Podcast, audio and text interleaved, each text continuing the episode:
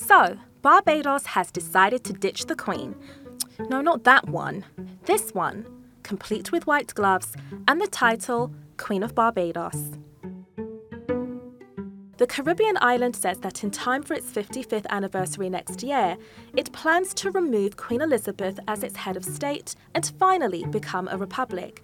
Barbados became independent from Britain in 1966, but the Queen remained its head of state, just as she is for 16 other countries, including the Bahamas, St. Kitts and Nevis, St. Lucia, Tuvalu, Jamaica, the Solomon Islands, Australia, Canada, and the United Kingdom.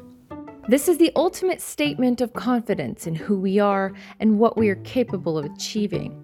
Hence, Barbados will take the next logical step toward full sovereignty and become a republic by the time we celebrate our 55th anniversary of independence.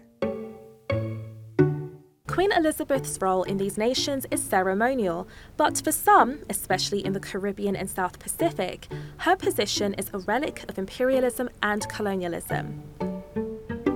In 1998, a special commission concluded that Barbados ought to be a republic. And in 2003, it took another step towards independence, making the Caribbean Court of Justice its final court of appeal. In 2015, then Prime Minister Freundel Stuart said, We have to move from a monarchical system to a republican form of government in the very near future. Barbados will be the fourth Caribbean country to become a republic, joining Trinidad and Tobago, Dominica, and Guyana.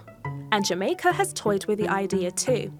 The way things are going, at least in the Caribbean, it won't be long before money with this face on it will be even more of a collector's item.